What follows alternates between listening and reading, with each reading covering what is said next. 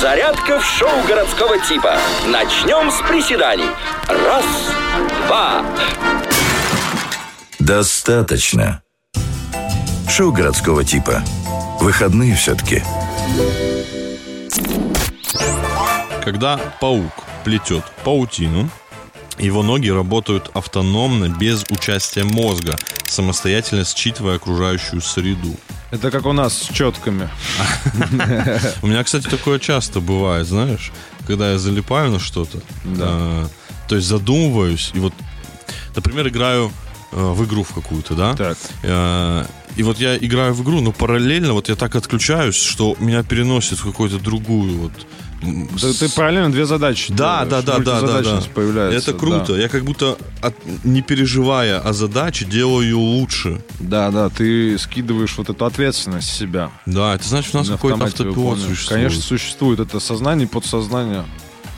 Да. Сознанием ты, грубо говоря, в телевизоре, а где-то там, наоборот, подсознанием, на автоматизме ты Надо будет играешь в этот игру. антифриз залить потом зимой. Да, а то карбюратор потечет. Но это мы берем. Слушай, ну в целом прикольно, да, это же вообще много где может пригодиться. Мне кажется, вот эти водители в маршрутках, они же так и работают, как пауки. Он одной рукой мелочь принимает, ртом курит, э, руками... ру- Ногой жену гладит. Руками рулит, да, и еще думает, э, что все козлы вокруг. Правильно, четыре задачи, как Гай Юлий водитель. Увиденное глазами сохраняется в памяти кошки всего около 10 минут. В основном все она запоминает телом. Например, как перепрыгнуть через диван. Ничего себе, прикольно. Ну, я бы не хотел 10 минут помнить э, что-то. Не, ну ты телом помнишь. Ты такое колено чешется. А, вот тут да, надо пригибаться. Ну, как я Понял. телом запомню вот тот фестиваль между- международных салютов? Как я его телом запомню? Ну, если на тебя окалина упадет какая-то вот это... Акально это что такое? Ну, это горячая штучка от А. салюта. Прожжет тебе плечо, Ну, вот тогда вот, запомнишь. смотри, вот сейчас я вот так чуть завис, вспоминаю, о, прикольно. А вот тот желтенький вообще хороший. Видишь, Да. как много вспомнил.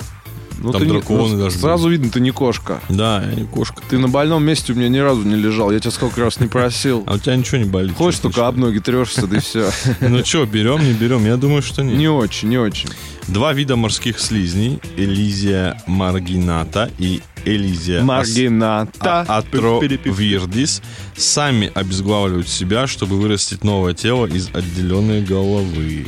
Ничего себе. Ну, это как будто интересно. Что-то у тебя голова чуть болит, и такой, ой, задолбала. Да, тебе жена говорит, таблетку выпей. Да какая таблетка, нож дай. Отсек ее, новую вырастил. И стричься не надо А вообще. если ты король такой, не надо, не надо, я сам. Не надо, не, не выводите меня из темницы, давайте я сейчас сам все сделаю. А-. Одни плюсы вообще. Представляешь, на таблетках экономишь, на всем экономишь. И стричься не надо. Точно Никогда. берем. А, верблюды накапливают в своих горбах до 30 килограмм жира. Я верблюд, Макс, а ты-то думал. Богатого питательными это горб, а не веществами. живот. Конечно. А, во время голода и засухи жир поглощается организмом, и горбы становятся мягкими, как воздушный шарик, из которого выпустили воздух. а, и также они свисают на бок. Прикольно. Слушай, а я знаешь, какой э, факт прикольно узнал про э, верблюдов э, в Египте? Нам э, гид рассказывал, что, короче, когда ну, не знали, как воду искать, верблюда там 40 дней не поили, потом его выпускали, и он находил воду, за ним просто шли две недели. И он в любом месте может найти родник, Ничего когда хочет себе. пить, у него есть такая функция, да.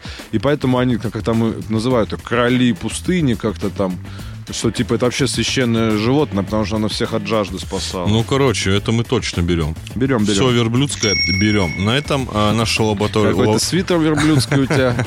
лаборатория закрывается, а вы пользуетесь способностями.